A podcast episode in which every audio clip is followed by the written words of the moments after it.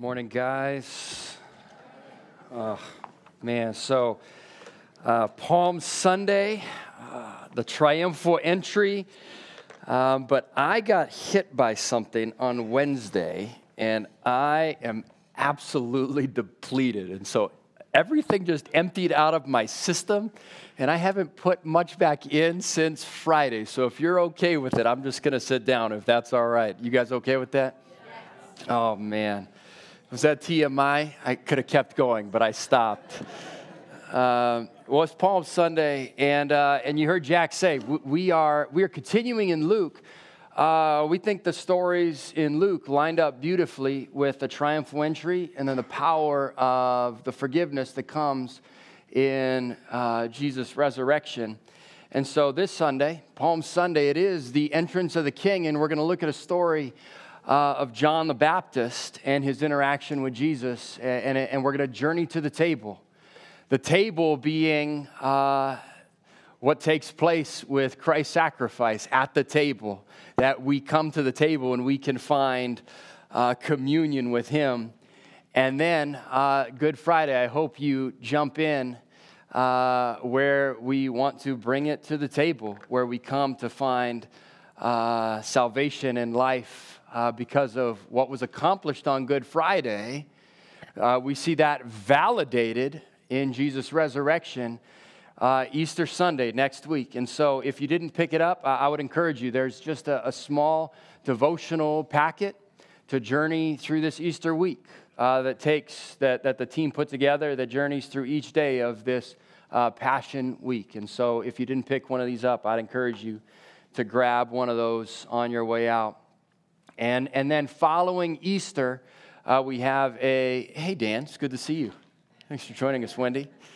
Uh, we have a guest speaker. His name's Dave uh, and, uh, and he's connected a little bit with Focus on the Family. Um, uh, he's created something called Bible storyboards, similar to Walk Through the Bible, but instead uses some pictures. And, and he's going to take us through Luke 8 and about sowing seeds. And so I'm excited to have Dave. He's been a pastor for 40 years, retired, now helps with Church Health with another association. And I'm excited for him to join us and, and uh, share, share from Luke 8 as we continue through. Uh, but, uh, but also, if you were praying this past week, thank you for your prayers. Uh, just the positive conversation with uh, our neighbors and looking forward to uh, what God will continue to do. So, thank you for your continued prayers as we move forward. Just with uh, purchasing property. Um, but a big question this morning, um, and, and, it's an, and it comes from an unexpected person in the text, but, but I want to start here with the question. Uh, because it's the question I think that we see in the text. The, the arrival of the king, this is Palm Sunday, and it is the triumphal entry, and yet the question is do you ever have doubts at who Jesus is? Are there ever doubts that fill your mind? And, and maybe the answer is no. Then I'd encourage you, there's people around you that might be filled with those doubts that you might want to walk alongside. Um, you guys heard what happened this past Monday in Tennessee? Just the heaviness of, of, of something that's near, I think, to our hearts as followers of Christ, seeing something like that take place and the response, maybe broadly, um, not being as positive as I would want. Um, and so, what could fill our minds is, man, Jesus, are you real and are you on your throne? is, it, is it really true that you've come to bring life and life abundant? There was a study Barna put out. They're a reputable faith based polling organization, and just recently put out a few polls about doubting religious beliefs in the past few years, and this was just in 2022, at the end of 2022, in the past few years, if at all, how often have you experienced doubts about your religious beliefs? About 10% said uh, pretty frequently. Another 10, 15, 20% said occasionally, and then another 20 to 30% said sometimes, leaving a rarely and never, uh, a fairly, I think, significant response of people that might be saying, man, I'm not always as confident as I'd like to be in this, in this conviction I hold about who Jesus is. And, and so another, another stat, thinking about your experience of spirituality, of Christianity, how true is the following about you today? I've gone through a prolonged period of time where I doubted my faith in Christ. Completely true. This is again of those who hold a Christian worldview. Uh, completely true, somewhat true, 31%, somewhat not true, occasionally. I would assume that answer to be occasionally. And then for some, 28% not true at all. Uh, seemingly like the majority would say, there's times where we ask that question God, are, are you real? are you really who you say you are? Is it really true? And so the next stat, they asked, well, well what if pastors might believe those doubts to be rooted in? And then asking others what their doubts might be. So here was the list.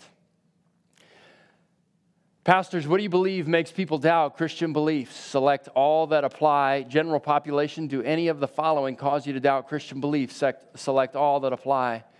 And so you could see pastors have a certain viewpoint on what they might perceive uh, these doubts to be stemming from uh, past experiences with a religious institution. Uh, a significantly number of pastors felt that weighed in on doubts.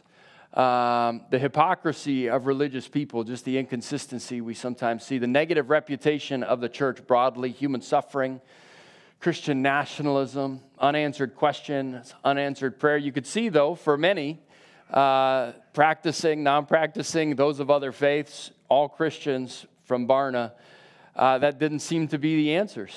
Um, unanswered prayer, we pray and it doesn't often hear maybe as God, if God is listening to us.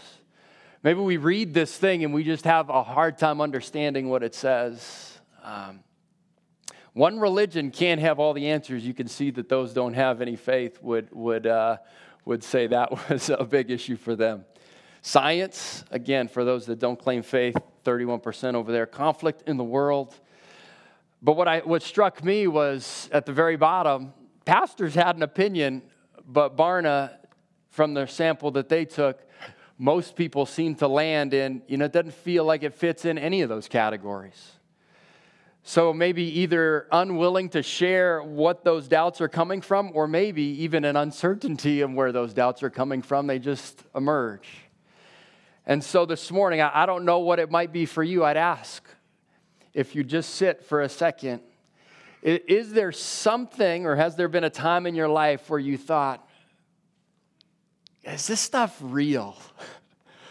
Is, Jesus, are you, are you who you claim to be? Because as we explore the text this morning, we're going to hear from an unlikely candidate, one we wouldn't assume to share those convictions, those doubts, and yet, and yet he brings them and Jesus meets him where he is and, and I think sends him away with greater confidence. So here's where we're headed this morning. Oh, and I, I apologize. I wanted to at least reference this. Uh, starting April 23rd, we're going to do four Sunday evening sessions because for some, this might be the area of doubt around human sexuality in our culture. Sexuality is a fundamental part of what it means to be human in a world that is obsessed with sex. Ought the church have something to say? And so if you text table to that number, 888 824 1608, uh, we're looking forward to even attempting to answer some of those questions on April 23rd, 30th, May 7th, and then have a closing session on May 21st. But, but three things we're trying to set out to accomplish. As we're faced with cultural shifts around human sexuality, our heart is to demonstrate Jesus' love and compassion without agreement. And so we desire to patiently teach and guide those who are still developing their own convictions around the Christian faith. So maybe this is the area where you doubt. You, you wonder, uh, do these claims still hold true? We'd love to try and unpack what we think the biblical text has to say around this topic. And then we desire to develop, empower, and release everyday missionaries to live out and lovingly stand for this truth. Again, I, I don't, I, I sure hope it would just be a one off, but man, it just in the, the continued hurt of our world, what took place last Monday just feels like it, it is increasingly pervasive in our culture with the hurt and brokenness. How, how do we then lovingly stand for a hope and joy and truth in, in, in Jesus Christ? And then we desire to love and support those who are wrestling with their own sexuality, heterosexual, homosexual, maybe wrestling even with some level of gender fluidity, walking alongside them as they pursue life with Jesus? What would it look like for us to lovingly walk with people to say Jesus is better than anything else this world has to offer? And so I want to read the text. Turn with me to Luke 7, because whatever doubts might be clouding our heads, we have an unexpected person that Luke offers to meet us in that place. And so let's read the text. It's in Luke 7 18 to 35. Here's, here's what Luke tells us about this guy, John the Baptist. The disciples of John reported all these things to him, and John, calling two of his disciples to him, sent them to the Lord, saying, Are you the one who is to come? or shall we look for another?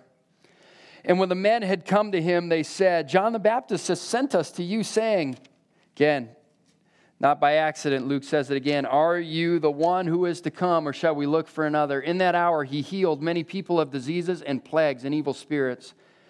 And on many who were blind, he bestowed sight, and he answered them, Go and tell John what you've seen and heard. The blind receive their sight, the lame walk, lepers are cleansed, and the deaf hear, and the dead are raised, the poor have good news preached to them, and blessed is the one who is not offended by me. When John's messengers had gone, Jesus began to speak to the crowds concerning John. What did you go out into the wilderness to see? A reed shaken by the wind? What then did you go out to see? A man dressed in soft clothing? Behold, those who are dressed in splendid clothing and live in luxury are the kings are in king's courts. What then did you go out to see? A prophet? Yes, I tell you, and more than a prophet. This is of he of whom it is written, Behold, I send my messenger before your face, who will prepare the way, who will prepare your way before you. I tell you, among those born of women, none is greater than John. Yet the one who is least in the kingdom of God is greater than he. When all the people heard this, and the tax collectors too, they declared God just, having been baptized with the baptism of John. But the Pharisees and the lawyers rejected the purpose of God for themselves, not having been baptized by John. To whom, what then shall we compare the people of this generation, and what are they like? They're like children sitting in the marketplace calling to one another. We played the flute for you, and you did not dance. We sang a dirge, and you did not weep. For John the Baptist has come eating no bread and drinking no wine, and you say, He has a demon. The Son of Man has come eating and drinking, and you say, Look at him, a glutton and a drunkard, a friend of tax collectors and sinners. Yet wisdom is justified by all her children. Here's where I think we're headed this morning. Big idea. Big ideas are more important than little ideas. We do this every week, right? You guys know this already, right? Is there just a rhythm to this thing? Do you guys find yourself thinking this way in your Monday to Saturday? The big ideas that we navigate through life?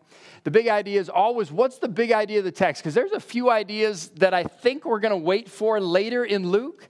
But the big idea that seems to be here, he's inviting us to deal with our doubts by giving us Jesus' perspective on John the Baptizer and clinging to certainty in Jesus despite our challenging circumstances. Why does Luke include this here? He's given us a chance to deal with our doubts by giving us a, perspective of John the Baptizer and leading us to cling to certainty in Jesus despite our challenges. So pray with me, and, and we will uh, we'll dig in this morning, and, and we'll see we'll see what God does. Oh God, we hear you. we want to answer your call. We want to trust that maybe you have something for us this morning with our doubts that, that we are bringing to the table. Uh, maybe the challenge uh, of relational tension that, that, is, that, is, that is weighing us down, maybe the, chance of fi- the challenge of financial hardship.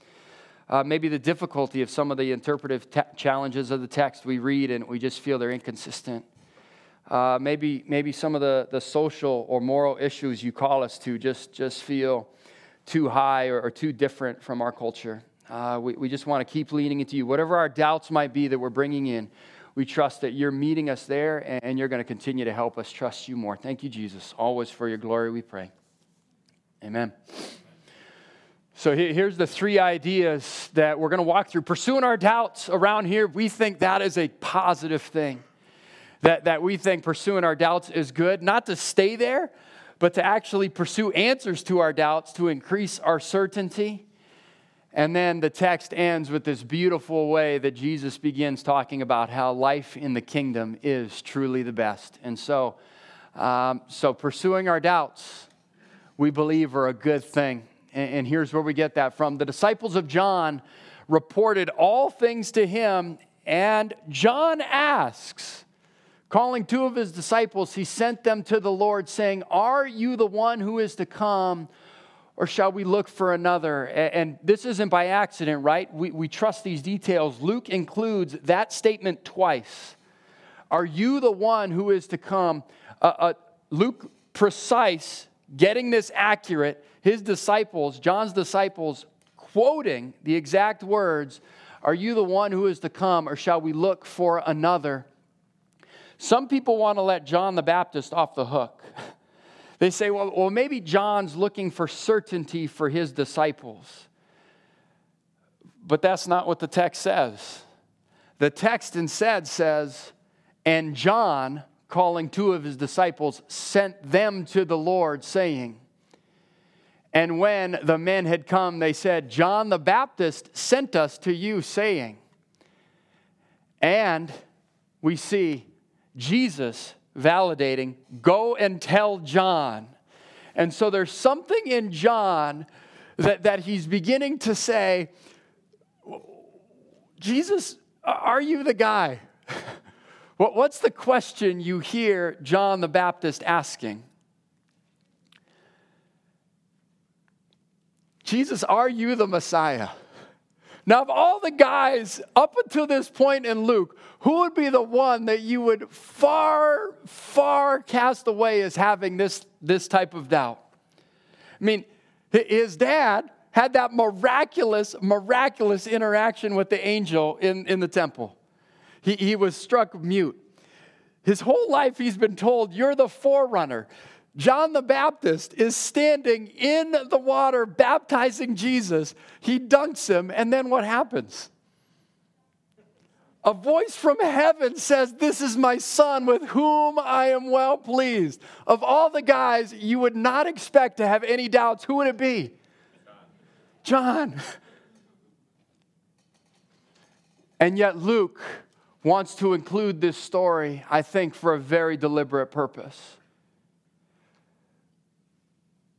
Man, pursuing our doubts is good.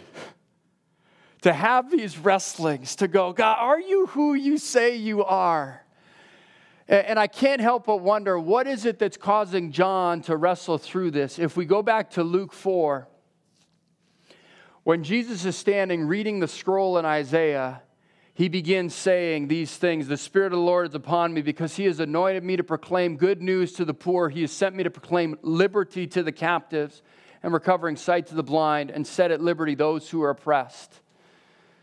Now, where is John when he's sending these disciples to go ask this question of Jesus? Yeah, he's in prison. And so you can imagine he heard these words and he's looking at his circumstances going, something seems to be off. because it's not quite working out how we intended.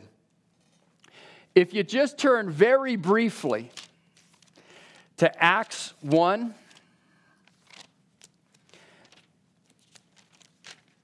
right before Jesus is about to go up into heaven,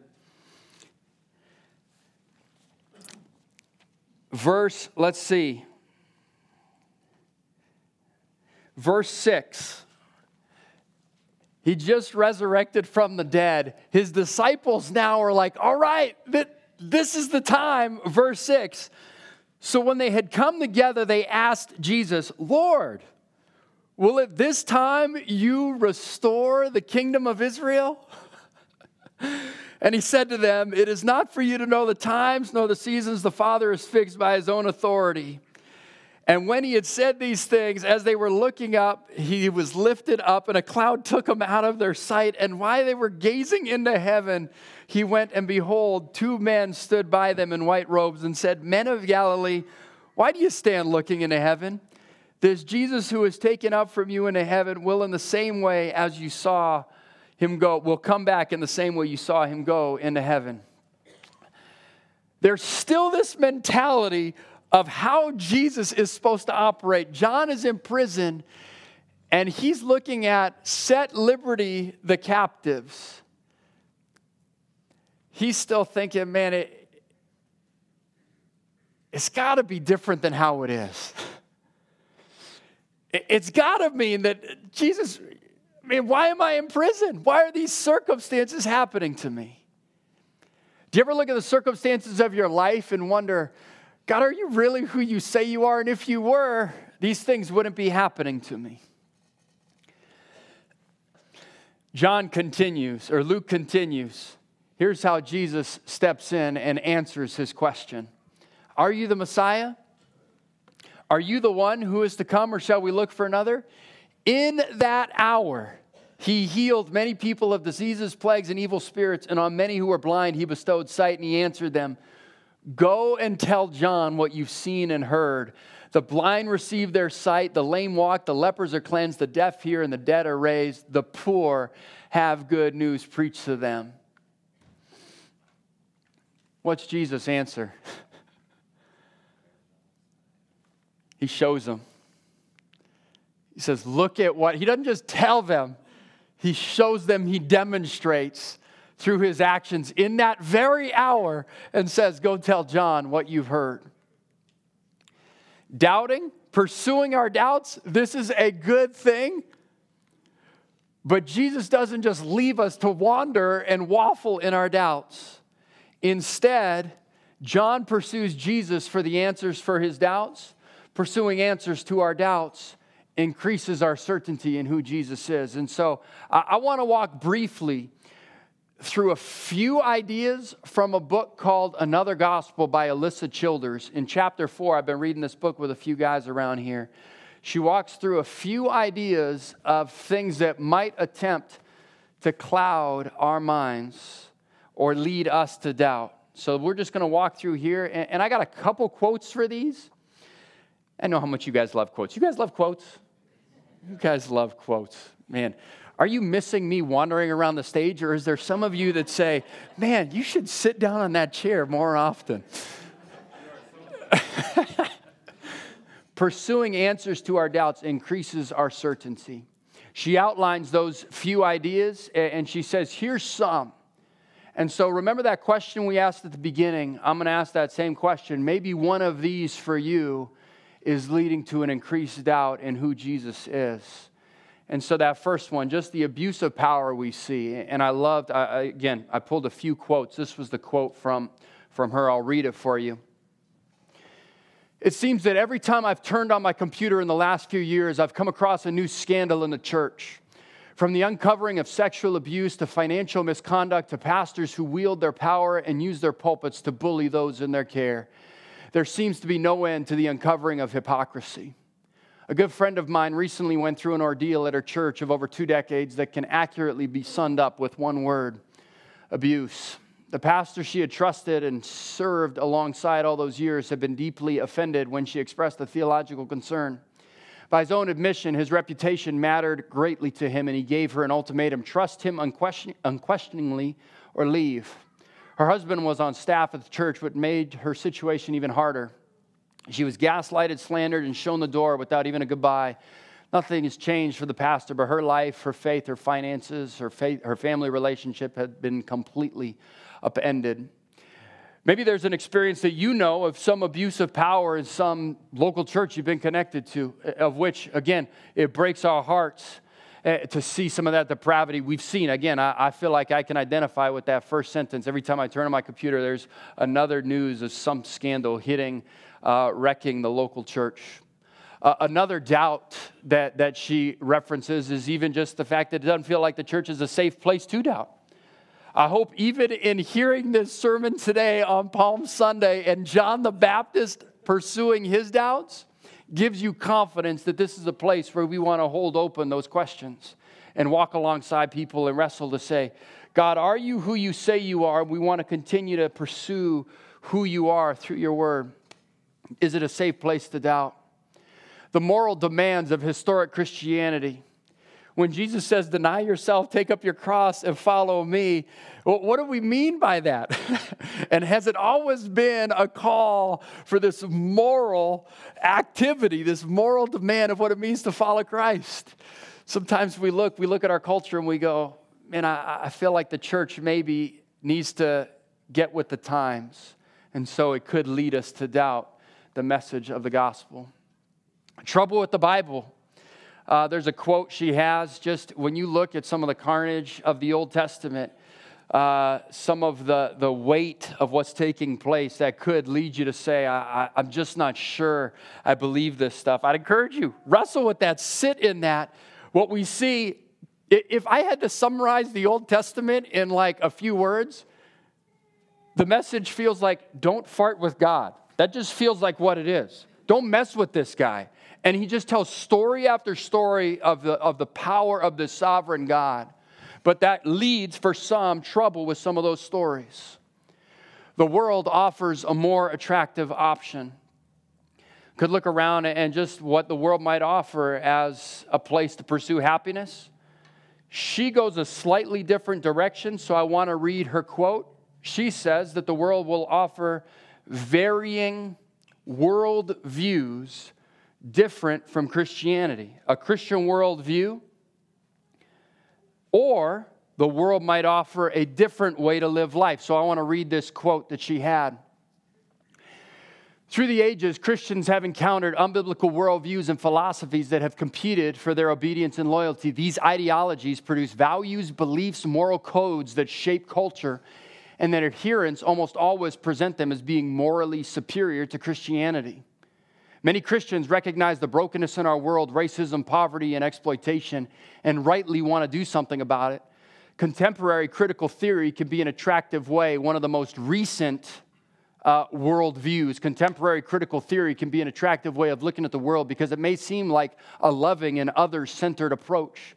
Don't we want to free the downtrodden? Isn't that what Jesus came to do? But the problem with critical theory is that it isn't just a set of ideas that influences how someone thinks about oppression. It functions as a worldview, a way of seeing the world that answers questions like Who are we? Why are we here? What is wrong with the world, and how can this problem be fixed? What is the meaning of life?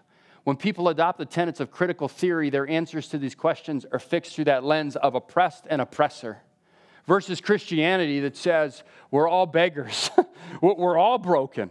We all come to the table as sinful beings before a holy God, and the only thing that can reconcile us to Him isn't a toppling of oppressor and oppressed, but rather humbleness before an almighty God. Maybe for you, that is something you're wrestling with as an adult about, about Christianity. Hyper fundamentalism Maybe you grew up in a, in a, in a community where, where it was so legalistic, that, that the rules were so overbearing, and, and that actually led to some doubt that's crept into your heart because of the hyper fundamentalism. Uh, we've been seeing Jesus correct that in Luke constantly to free us to not see it about the rules, but rather about leaning into a Savior. One more the problem of suffering. We, we've talked about that, I think, around here. Man, you look at the hurt. Is there a God who cares? And then the last one, maybe just growing up in a Christian bubble. and then when you suddenly were exposed to any other worldview beyond the limited scope you had, you began to doubt everything you grew up believing. You've never heard this, you've never heard this, you've never heard this. Uh, you've never encountered someone that maybe held a different view on um, eschatology or end times. And so that began to rock your view because you didn't know there might be people that shared a different conviction around still core fundamental truths. Pursuing answers to our doubts increases our certainty. And blessed is the one who's not offended by me. What is Jesus saying? Keep leaning into your doubts and find and pursue Him, gaining confidence and clarity in Him. And so, we pursue our doubts around here. We believe that's a positive thing. Pursuing answers to our doubts increases our certainty. And then Jesus turns, turns it for us and he says, and being a part of this kingdom, guys, as John the Baptist's followers leave, he turns to the crowds and he says, being a part of this kingdom is the best. Here's where he goes. When John's messengers had gone, Jesus began to speak to the crowds concerning John. What did you go out into the wilderness to see? A reed shaken by the wind? What did you go out to see? A man dressed in, dressed in soft clothing? Behold, those who are dressed in splendid clothing and live in luxury are in the king's courts. So, do you guys want a little historical background, or, sh- or should we save it for Luke 13? We're going we're gonna go really quickly because you could take this in two ways. And we're going to save most of it for Luke 13, where, where Jesus tells Herod Antipas, You go and tell that fox that I'm not afraid of you as a Herod, right? And Jesus continues to preach the gospel. The question is Luke includes a few of these little clues about Jesus' interaction with the Herods, Herod Antipas most specifically. You could take this and just say he's referencing a reed shaken in the wind. John the Baptist wasn't weak, he wasn't soft, he, he wasn't dressed in fine clothing. Or you could potentially take it as Jesus taking a shot to say, we don't need the Herods of this world to preach the gospel and bring healing to the lives around us. What did you go out to see? A reed shaken in the wind? A man dressed in soft clothing? There were three people that got the territories divided once Herod the Great died his son Archelaus, Antipas, and Philip. And we could go in a lot more background, we will in Luke, Luke 13. And we did this a little bit, if you remember, in Luke 3. But that red section was from Archelaus, that brown section was to Philip, and then that purple section where Jesus did a lot of his ministry was Antipas. That's where Jesus is, most of the interactions in Luke are going to be with Herod Antipas. And, and the unique thing about Herod Antipas, all these guys are trying to carry favor, right? And so Herod Antipas didn't put his face on his coinage. Anyone want to take a guess what he might, given the clue we just talked about there, what he might have put on his coinage? A reed. a reed shaken, bending over. Want to take a guess what Herod Antipas might be wearing and, and how he conducted himself? So the question is Is Jesus, even in this simple, small interaction, we'll unpack it more, is it just a reference to John being strong? Or is Jesus, even in this small way, making a comment about the kingdom that he's bringing in? that Jesus' kingdom eats any empire for breakfast. That, that his kingdom moves forward relentlessly in the midst of any opposition this world might have, whatever doubts might afflict people. His kingdom moves forward, and he says, What did you go to see? A prophet. Yes, I tell you, more than a prophet, for whom it is written, Behold, I send my messenger before. Malachi says, My face Jesus now turns it and says, Your face, who will prepare your way before you. I tell you, among those born of women, none is greater than John. Wasn't this the guy that just said he was doubting whether this is the Messiah? What could Jesus have said to him? John, figure it out. What do you mean you're doubting me? Don't you have all this data? What's your problem? Is that what Jesus says to John in his place of doubt? He instead affirms and says, Go tell John what you see. And then he turns to the crowd and says, None is greater than John. Now, now just throw out some names. Who, who have maybe been some prophets that come before John?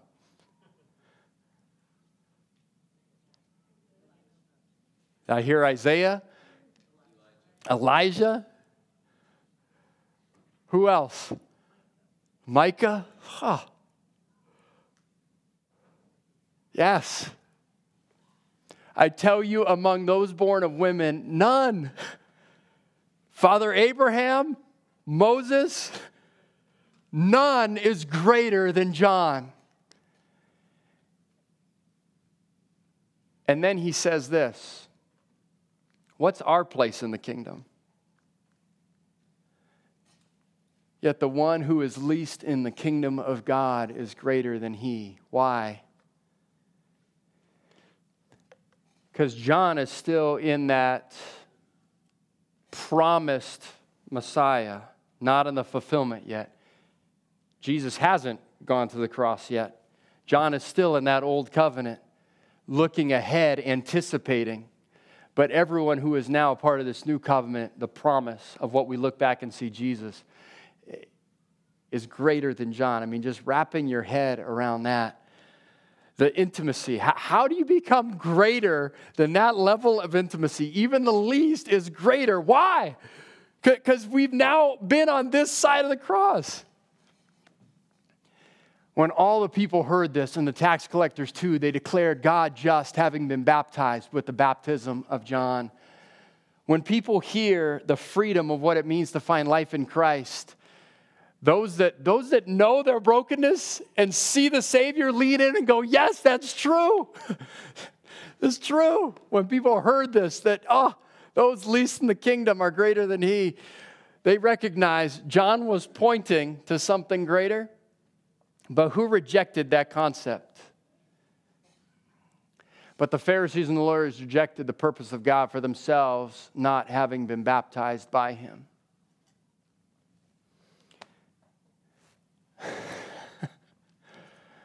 My mind can't help but go to missing Jesus is, is too common.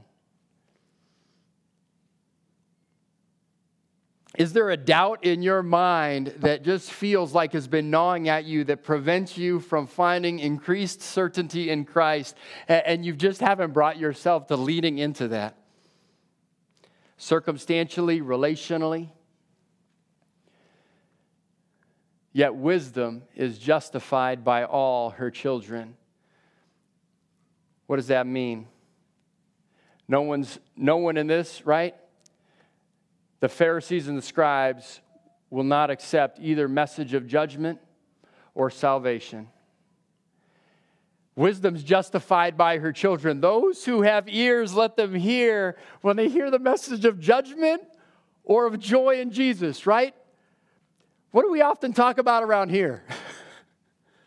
Two sides of the same coin. Our first value around here is joy in Jesus. There is nothing better than life in Jesus. There's nothing better. The other side of the coin, the message of judgment. Two sides of the same coin. And so here's, here's where I want to land us today. And I'll invite the worship team up just as we, as we, uh, as we sit in this just for a second. I hope this is true of our community. That we're building a community where it's not only safe to ask questions, it's encouraged. that Sundays is not the primary day, but rather we've been worshiping Monday to Saturday, and we get to collectively come together on Sunday. We've potentially been in life group wrestling and navigating some of these questions. We've been a community with other people asking questions. And then we come together on Sundays to celebrate God's work. We hope that we're building a community where it's not just safe, but encouraged. And we'll constantly research and pursue the credibility of the biblical witnesses uh, in the midst of whatever challenges or distractions might be pressing in on us. I think you've heard me say if there was ever someone who could prove to me that this thing wasn't true, I'll leave it tomorrow. But the reality seems to be year after year, Jesus proves himself more and more faithful. And we will never condemn, but only seek to lovingly facilitate others' pursuits of their doubts, however tightly or loosely they appear to be connected to Jesus. How do we walk alongside people holding loosely, not saying, you must believe this, but rather inviting them into life with Jesus, believing he's changing hearts? in Luke 8, we're going to see the parable of the sower. And then we will happily commit together to increasing to increase our and others' certainty in Jesus. If you don't participate in what we call pray watch around here, I would encourage you this would be a great week to start. What we talk about pray, watch is simply believing that God is transforming hearts and that we pray with desperate dependence for God to move in very specific people's hearts that He's placed in our sphere. That we actually happily commit to increase ours and others' certainty in Jesus. And we believe that God would spark in their hearts a desire for more curiosity and He might use us in that process. So I'm going to pray for us in whatever doubts we might be having and that we would lean in to pursue Jesus in the midst of whatever those doubts might be. Jesus, you are so good. Thank you for meeting us where we are and helping us take one more step of trusting you. Uh, and that whatever those doubts are that might be clouding our minds or others in our life, that we would walk alongside them to trust you a little bit more fully. Trust you a little bit more fully. Thank you, Jesus. Amen.